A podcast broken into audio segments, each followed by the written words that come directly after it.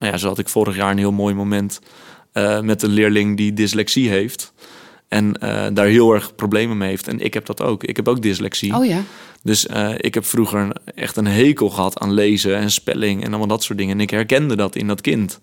En nou, daar heb ik een heel mooi gesprek met hem over gehad. Met tranen in mijn ogen ongeveer. En tranen in zijn ogen. en dan merk je wel gewoon, ja, dan, dan weet je dat ik dat kind begrijp. En dat voelt dat kind ook. En dat is gewoon wel iets heel moois. Dit, ja, dat vond ik een heel mooi moment. En ik merkte aan hem dat hij dat ook vond. En dat gaf hem weer kracht om door te gaan. Welkom. Leuk dat je luistert naar Fris, de podcast. In deze podcast ga ik in gesprek met startende leerkrachten in het basisonderwijs. Er is veel uitval onder leerkrachten in de eerste vijf jaar dat ze voor de klas staan.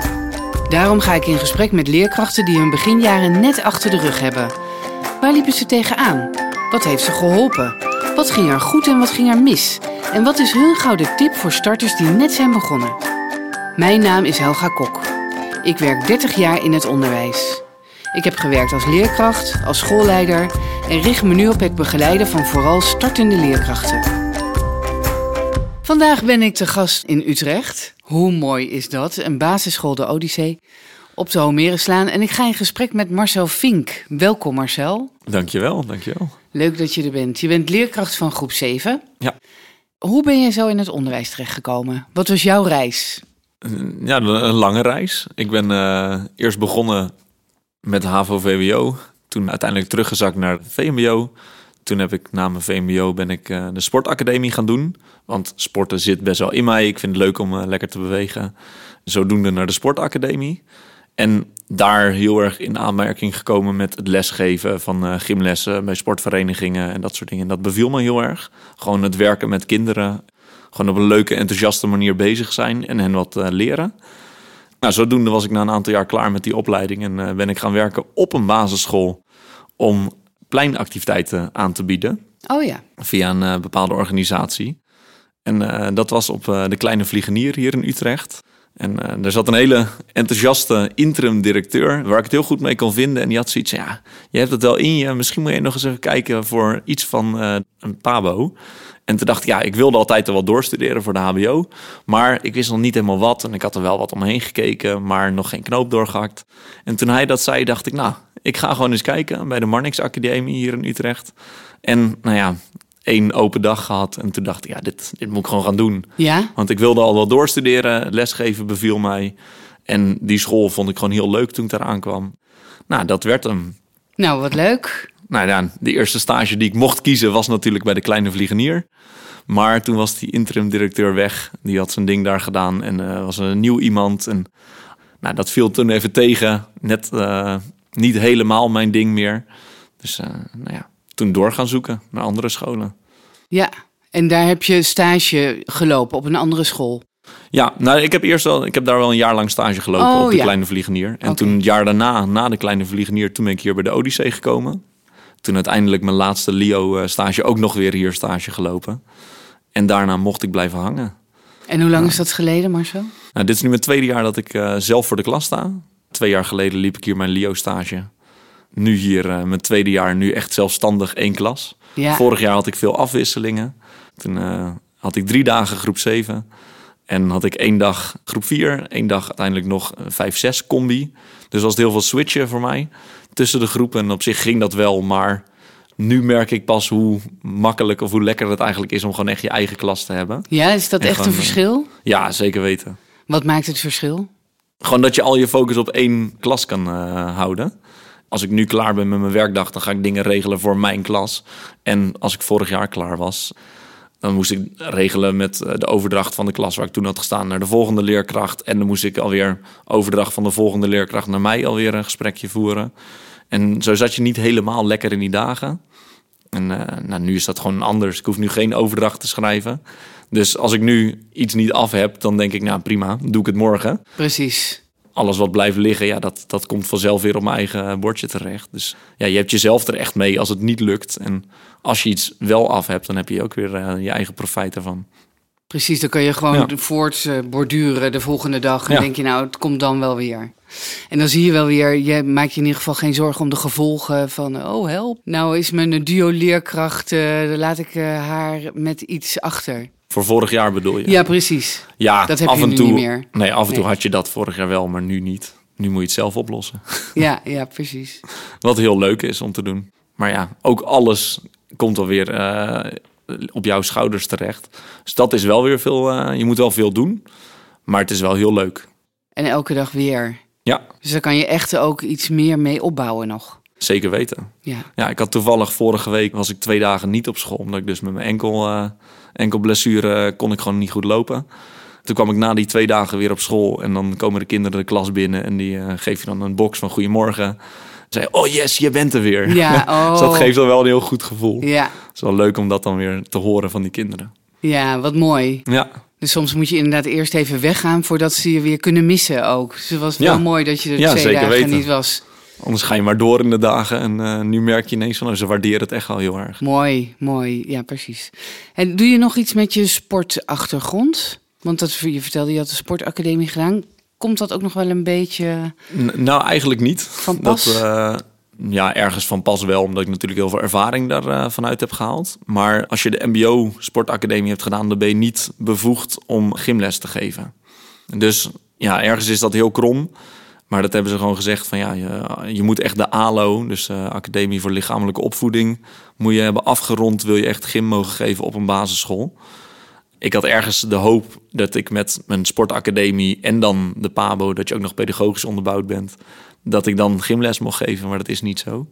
Oké, dus alle leerkrachten die gym geven, die hebben dat echt gedaan. Ja, nou ja, Ja. na een tijdje, ik weet niet precies wanneer die omschakeling kwam, maar eh, vroeger kreeg je het gewoon bij je PABO-diploma in. Als je Ja. dan je PABO-diploma haalde, had je automatisch gymbevoegdheid. En dan zat er ook wel iets in de opleiding, geloof ik, maar dan zat er niet heel veel in. Korte opleiding.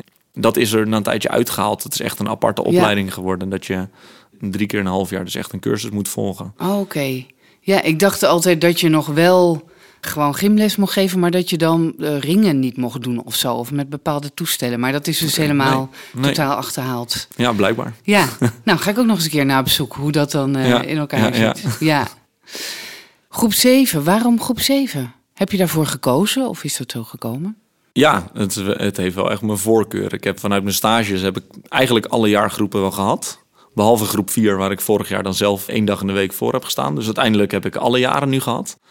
Gewoon de zelfstandigheid bij de bovenbouw vind ik wel heel prettig. Dat je gewoon dingen van ze mag verwachten die ze in de onder, jaren eronder al hebben gehad. Ja, ze kunnen gewoon goed aan het werk. Je kan een goed gesprek met ze voeren. Er zit ook, die kinderen zijn al meer gevormd. Dus ze hebben gewoon meer hun eigen humor alweer. En eh, dat haal je er heel makkelijk uit wie dat heeft. En dan kan je leuke onderrondjes creëren met die kinderen. Waardoor ik het werken met deze kinderen heel leuk vind. Daar kan je makkelijker mee afstemmen. Het, is gewoon, eh, ja, het zijn gewoon net iets oudere kinderen al. Die gewoon iets meer in zich hebben. Ja, ik vind dat interessant. Ja, Om leuk te sparren met die kinderen. In gesprek te gaan. En kijken hoe ze denken ze ergens over. ja, groep 4 ben je natuurlijk zo nog met de basis bezig. En, eh, Ja. ja. Precies, dan zit het meer op het schrijven en eh, het spelling en het rekenen. En, dat zit hier ook hoor in groep 8 of in Ja. groep 7. Maar ja, Gelukkig anders. wel. Zeker, zeker. ja, maar gewoon op een hele andere manier. Ja, dus als het aan jou ligt, blijf je in de boven, aan de bovenbouw lesgeven. Ja, ja, Ja. zeker weten. Ja, dat heeft wel echt mijn voorkeur. En of ik groep 8 wil doen, weet ik niet. Ook wel leuk, heb Oh, ik dus ook wel eens gedaan. Nou ja, eh, groep 8 is echt weer heel anders dan groep 7. Want eh, er wordt iets minder nieuwe theorie aangereikt. Het is vooral herhalen met iets uitbouwen van eh, wat ze al kennen. Na een tijdje hebben ze hun voorlopig advies, halverwege het jaar ongeveer. En eh, dan eh, staat de musical op de agenda. En dan zijn dat de dingen eigenlijk waar ze het voor doen. Ze weten al naar welke school ze gaan na een tijdje. Dan moet je ze nog elke dag bezighouden. En dat is toch wel even een andere vak dan elke dag gewoon rekenen, spelling en gewoon de standaard vakken geven. Ook leuk, maar Musical is niet echt jouw ding. nou je, jawel. Als maar, je een musical heel leuk vindt, dan is dat eh, fantastisch misschien. Zeker weten, zeker. Het lijkt me ook heel leuk, maar ik heb het nu nog niet echt de ambities om dat te gaan doen. En gewoon, nou, ik vind het heel knap hoe groep 8 leerkrachten hun klas bezighouden. Terwijl ze eigenlijk alleen maar hun focus leggen op die musical. En daarnaast moet jij nog productieve dagen Ja. gaan eh, vormen. Wat best lastig is, aangezien er eigenlijk niks meer is wat ze moeten. Nee. Wie weet gaat het ooit komen en denk Ja. ik, nou, dat is een nieuwe mooie uitdaging. Voor nu zit ik nog even lekker in groep 7. Ja, precies. Want heb je in groep 7 wel voldoende uitdagingen? Ja, zeker weten. Dit is nu mijn tweede jaar dat ik dan groep 7 zelfstandig doe. En in Ja. mijn Leo-jaar had ik toevallig ook groep 7. De stof eh, die ze leren, die zit al veel meer in mijn vingers. En dat ken ik gewoon goed. En dat helpt echt wel om je jaar makkelijker door te komen. En nu kan ik gewoon iets meer mijn aandacht leggen op eh, differentiatie. Dus welke kinderen hebben wat extra nodig, welke kinderen wat minder nodig. Nou ja, dat is wel prettig, omdat ik daar gewoon echt nog wel heel veel in te leren heb zelf ook. Ja. Is het een groot verschil met vorig jaar? Nou, vorig jaar deed ik het dus samen met mijn duo. Dus toen kon ik het met mijn duo heel goed eh, afstemmen. En eh, zij zit ook al jaren in het onderwijs, dus zij wist er ook al veel van. En nu doe je het vijf dagen zelf, groep 7. En dan is het toch anders. Dan moet je ineens zelf die keuzes maken. Ook al overleg ik dat nog steeds met collega's hier van de bovenbouw en eh, de IB'er. Maar toch, je staat er iets meer alleen voor. Dus dat is gewoon toch iets meer zoeken en eh, nog wel een uitdaging voor mij. Ja, maar het is wel mooi natuurlijk om toch inderdaad ieder aan te bieden wat hij nodig heeft. Ja, zitten er veel verschillen in de groep? Hoeveel kinderen heb je? Ik heb 30 kinderen, dus ik heb echt een volle klas. En dat zijn ondertussen ook redelijk grote kinderen in eh, de bovenbouw, dus eh, het lokaal zit lekker vol. Ja, de verschillen zijn zeker aanwezig. Er zitten een aantal kinderen die gaan eh, op de maandagochtend naar het uilennest. Worden ze drie kwartier, een half uur, drie kwartier eh, extra begeleid door een andere leerkracht die ze extra uitdaging geeft. Zijn dat de eh, hoogbegaafdere kinderen? Ja, niet per se Of- hoogbegaafd, maar wel echt kinderen die eh, gewoon iets hoger scoren dan gemiddeld. Dan hoger dan andere kinderen op bepaalde, nou, de meeste vlak, vakken eigenlijk. Ja, daar krijgen ze gewoon extra opdrachten, veel samenwerkingsopdrachten. Dat is echt dat ook deze kinderen moeten nadenken over wat ze moeten doen. En niet standaard een rekensommetje van, oh, ik heb door hoe het werkt en dan kunnen we door. Maar gewoon echt dat ze veel na moeten denken. En, ehm, ja. Dat ze echt uitgedaagd blijven. Ja, zeker. En dat hoor ik van die kinderen in de klas ook nog wel weer terug. Dan hebben ze dus al het uilennest als ze naartoe mogen. En daarnaast willen ze bij de andere vakken dan ook graag uitdaging. Omdat ze weten dat ze het wel aankunnen. Dus Oh, eh, dat is dan weer een uitdaging voor mij om dat bij de gewone lessen in de klas ook aan te bieden. Ja, dus dat is echt, eh, het maakt ook echt dat ze niet lui worden en eh, Ja. zich Ja, precies. precies. blijven. Dat ook deze leerlingen inderdaad blijven leren. En Ja, eh, blijven mooi. moeite erin steken. En niet dat zij nu denken van, oh, het is makkelijk. En als ze dan op de middelbare school komen en dan denken van, oeh, nu wordt het moeilijker. Hoe moet ik me nu gedragen? Wat, wat is nu de, Ja. wat wordt er van mij verwacht? Ja, zoals het natuurlijk wel best wel vaak gaat. Ja, zeker weten. Ja. Dus, ja, dus daar zijn jullie echt in gespecialiseerd hier op school ook. Of niet? ja, gespecialiseerd. We zijn er best wel veel mee bezig.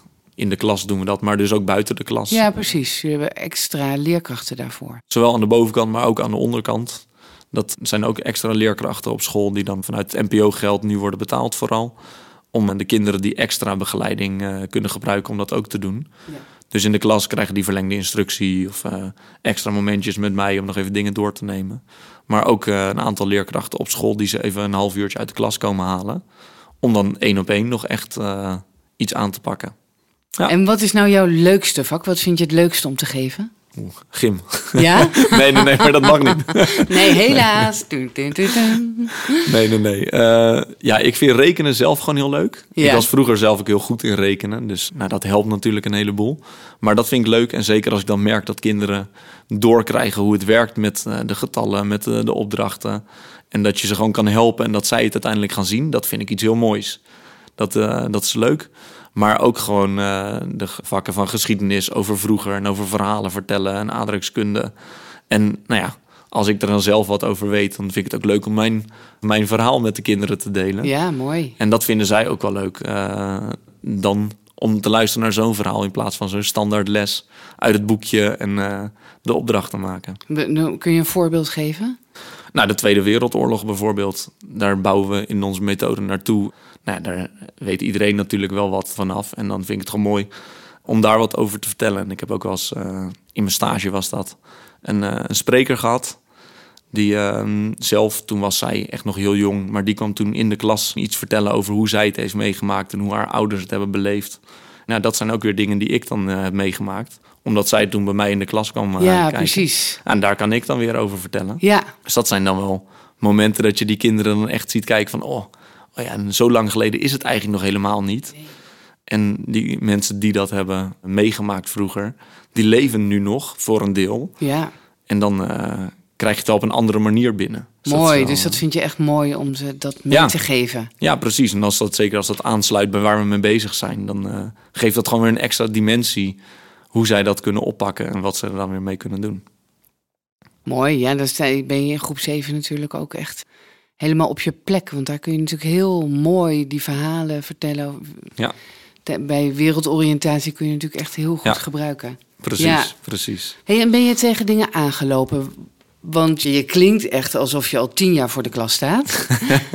Nou, zeker niet. Nee, ik Nee. ben ook zeker tegen dingen aangelopen. Ook gewoon nu, vooral nu ik gewoon mijn eigen groep 7 heb, van eh, het knopen doorhakken. Dat is iets wat ik echt wel lastig vind. Ja, er moet iets met deze leerling, maar wat moeten we nou gaan doen? En dan een gesprekje voeren met ouders of met de IB of andere leerkrachten, even erover sparren. En dan uiteindelijk zelf die knoop doorhakken van oké, nou ja, dit kind heeft iets nodig, maar eh, wat gaat het worden? Ja, dat vind ik dan wel lastig of zo. Omdat ik dan degene ben die het besluit moet nemen. Dan is het toch iets definitiefs of zoiets eh, wat jij voor dat kind gaat bepalen. Ja, dat zijn wel dingen die ik moeilijk vind.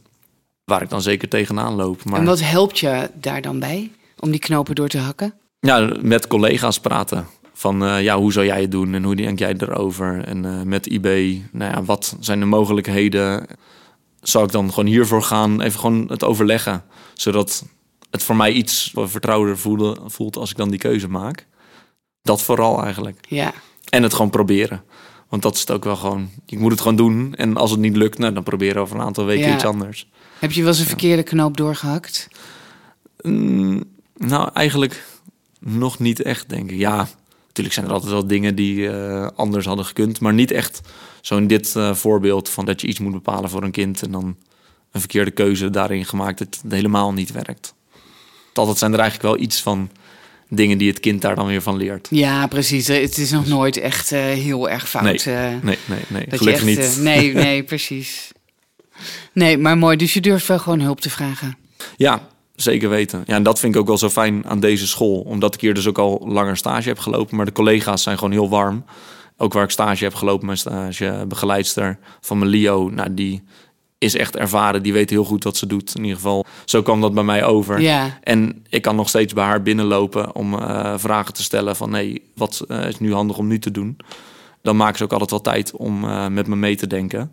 Om te kijken wat nou een goede beslissing is. wat fijn. Ja, Ik hoor je wel allemaal eh, vrouwennamen noemen. ja. Zijn er meer mannen hier op school? Eh, nou, nee, eigenlijk, ja, er zijn wel wat mannen, maar we hebben de conciërge en we hebben de eh, vakdocent gym. Oké. En dan hebben we een onderwijsassistent. Maar verder echt leerkrachten voor de groep ben ik de enige man hier. Ja. Dus, En hoe is dat? Zonder eh, mensen. eh, nou ja, er zijn wel eens momenten dat ik eh, in de lerarenkamer zit en dat het echt van die vrouwengesprekken zijn. ja. Maar ja, nee, dat hoort er natuurlijk ook wel bij. Maar ja, dan zit je als man wel een beetje erbij van ja, ik eet mijn lunch en het is prima. ja. Maar verder, ja, het is niet dat ik me er heel erg aan stoor of zo.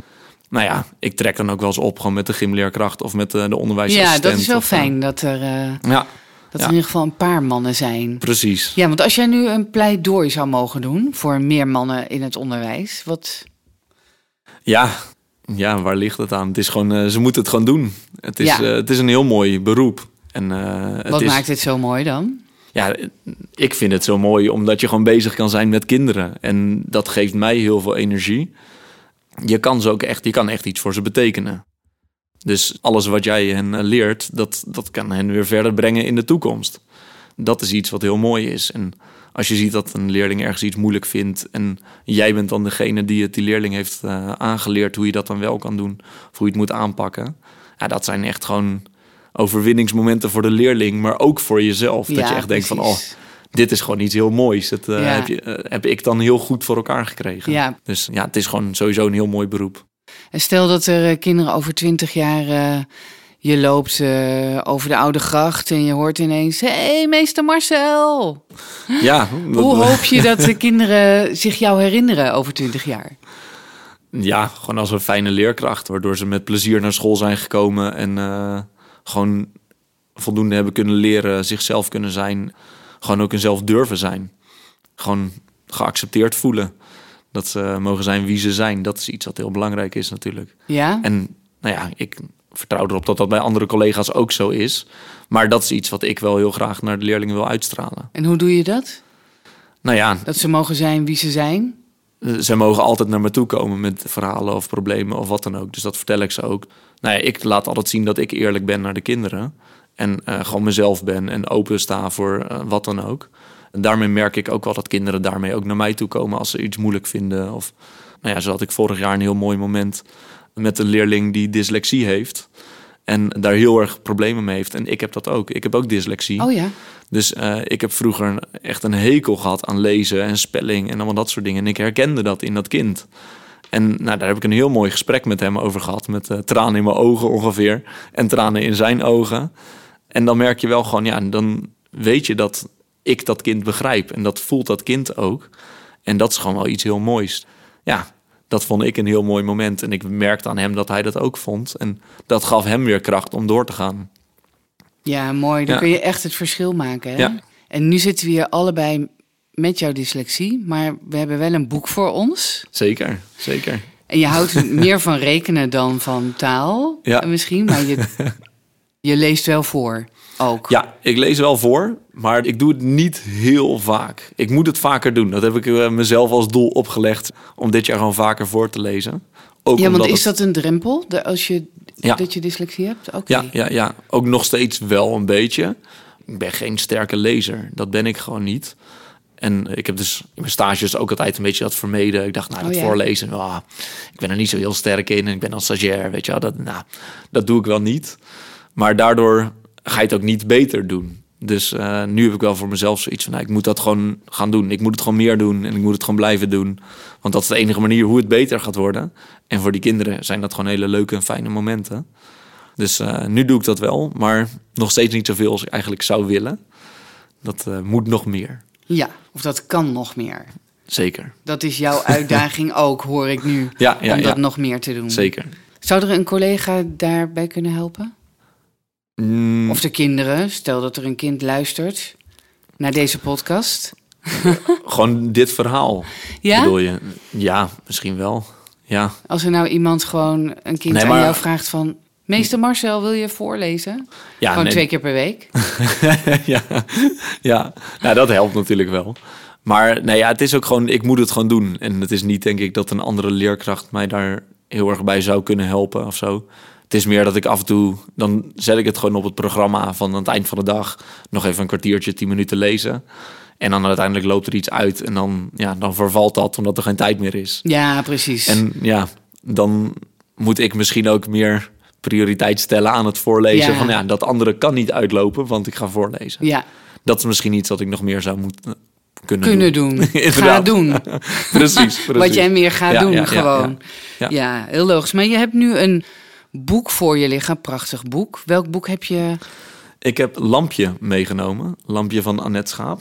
Nou, dat is eh, een boek. Nou, ik lees dus niet heel veel. Dus eh, vroeger met mijn moeder wel gewoon veel gelezen. En eh, veel voorgelezen. Maar daarna zelf niet heel veel meer gaan lezen.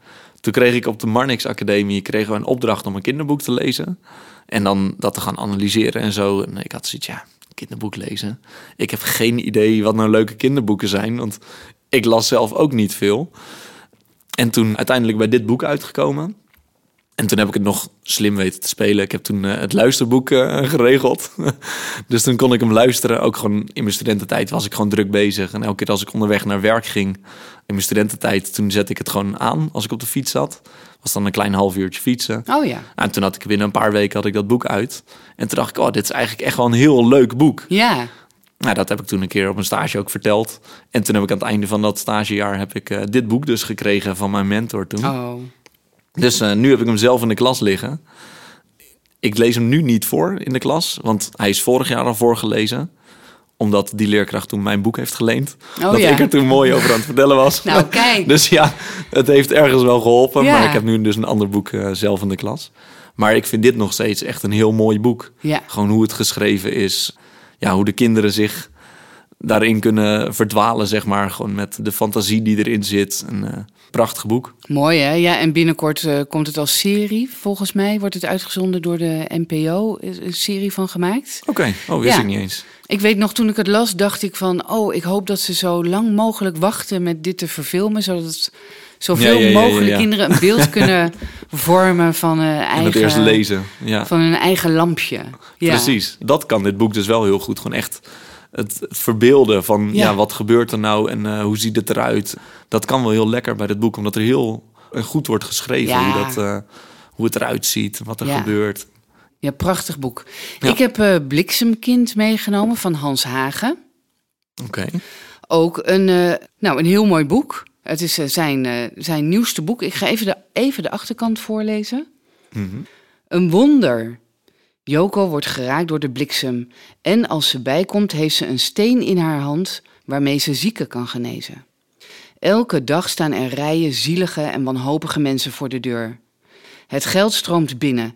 Iedereen is blij met de geneeskrachtige steen. Iedereen, behalve Joko. Niet alleen Joko komt aan het woord, ook een paard bijvoorbeeld en de bliksem en de vulkaan. Ze hebben allemaal hun eigen mening over de bijzondere gebeurtenissen in dit magische verhaal. Het is echt heel mooi en ik ga het bij jou achterlaten, want ik Oh, weet niet dankjewel. precies voor welke gelegenheid het is. Ik kom het wel weer, ook eh, aan het einde van het jaar kom ik het weer eh, terughalen. Maar ik laat ook gelijk wat leesaanwijzingen achter, want dat staat ook gewoon op zijn website en ik had het even uitgeprint. En daar staan gewoon allerlei opdrachten bij die de kinderen kunnen eh schrij schrijfopdrachten of tekenopdrachten. Dus dan kun je ermee doen wat je wilt. Je mag het ook, als je zegt van nou, ik heb helemaal geen tijd of geen zin om dat voor te lezen, dan mag je het ook uitlenen aan een kind. Er komen 25 vertellers aan het woord in totaal. Prachtige tekeningen van Martijn van der Linden. En het is echt eh, heel mooi. Tof. Nou, dankjewel. Ja, Dat is aardig. wat ik ook nog mee als tip wil geven. En nu ik jouw verhaal weer ook denk van nou, misschien kan dat je ook nog een klein zetje geven. Is het boek van Naomi Smits, zelfleerkracht. En ze heeft een boek geschreven, Wie niet leest is gek. En het gaat wel echt over een pleidooi voor dat leerkrachten lezen in het, eh, Ja. in het onderwijs. Dus ook al, nou, het kan natuurlijk gebeuren. Het is al heel dapper dat je het doet. Hè, dat, je, dat er net een drempel is. En wat leuk is van haar boek, ze heeft allerlei tips wat je zou kunnen doen. En ze gaat ook heel veel in gesprek met kinderboekenauteurs. En die laat ze ook tof. weer aan het woord. En ze vraagt naar hun favoriete boeken. Want wat ik bij jou ook heel mooi vind, Marcel, is dat je, ook al zeg je nou het is best wel een drempel voor me, maar je hebt er toch voor gezorgd dat iemand anders dat boek wel weer heeft voorgelezen. Ja. En dat deze kinderen die jij nu in de klas hebben, in ieder geval allemaal lampje eh, hebben Ja, gelezen. ja. Dus zo kun je ook het lezen bevorderen. In ieder Zeker geval, weten. Via een slimme omweg. zeker. Goed. Is er nog iets wat jij heel graag zou willen zeggen? Tegen de luisteraars? Ja, meer mannen op de Odyssee. Voor eh, gewoon iets meer eh, balans. Niet te veel vrouwen, maar ook wat mannen. Want eh, voor sommige klassen is dat gewoon echt heel goed. En dat is ook zeker voor de klas die ik nu heb. Die heeft ook heel erg baat bij een man. En niet dat vrouwen, niet dat vrouwen niet goed onderwijs kunnen geven. Maar gewoon ja, een andere blik hoe je tegen dingen aankijkt. En vanuit sommige culturen hebben mannen ook gewoon net iets meer aanzien. Dus voor die kinderen werkt het soms ook wel goed om gewoon even een man te hebben en daar naar te luisteren. Want daar nemen ze soms gek genoeg gewoon echt meer van aan. Nou ja, dan, daarnaast moeten ze natuurlijk ook leren om dat bij vrouwen ook te doen. Tuurlijk. Maar- dat, ja. Ja, het helpt echt wel voor sommige kinderen en gewoon voor klassen om daar wat meer balans in te hebben. Precies. Mooi wat je zegt, dat er gewoon belangrijk is dat er meer balans komt. Ja, Dankjewel. Graag Dankjewel gedaan. voor dit gesprek, Marcel. ja jij ook bedankt. En eh, heel veel succes met je enkel. Dankjewel. En ik hoop dat je zelf eh, snel weer eh, deze prachtige trappen van dit mooie gebouw af kunt huppelen. dat gaat goed komen. Oké, dankjewel. Tot ziens. Dankjewel voor het luisteren naar Fris, de podcast. Deze podcast werd mede mogelijk gemaakt door PCOU Willybord en Martijn Groeneveld van Mailman Studio. Vond je deze podcast leuk? Of heb je een vraag aan mij of een van de volgende leerkrachten? Laat het dan even weten in de comments hieronder. Dankjewel en tot de volgende keer.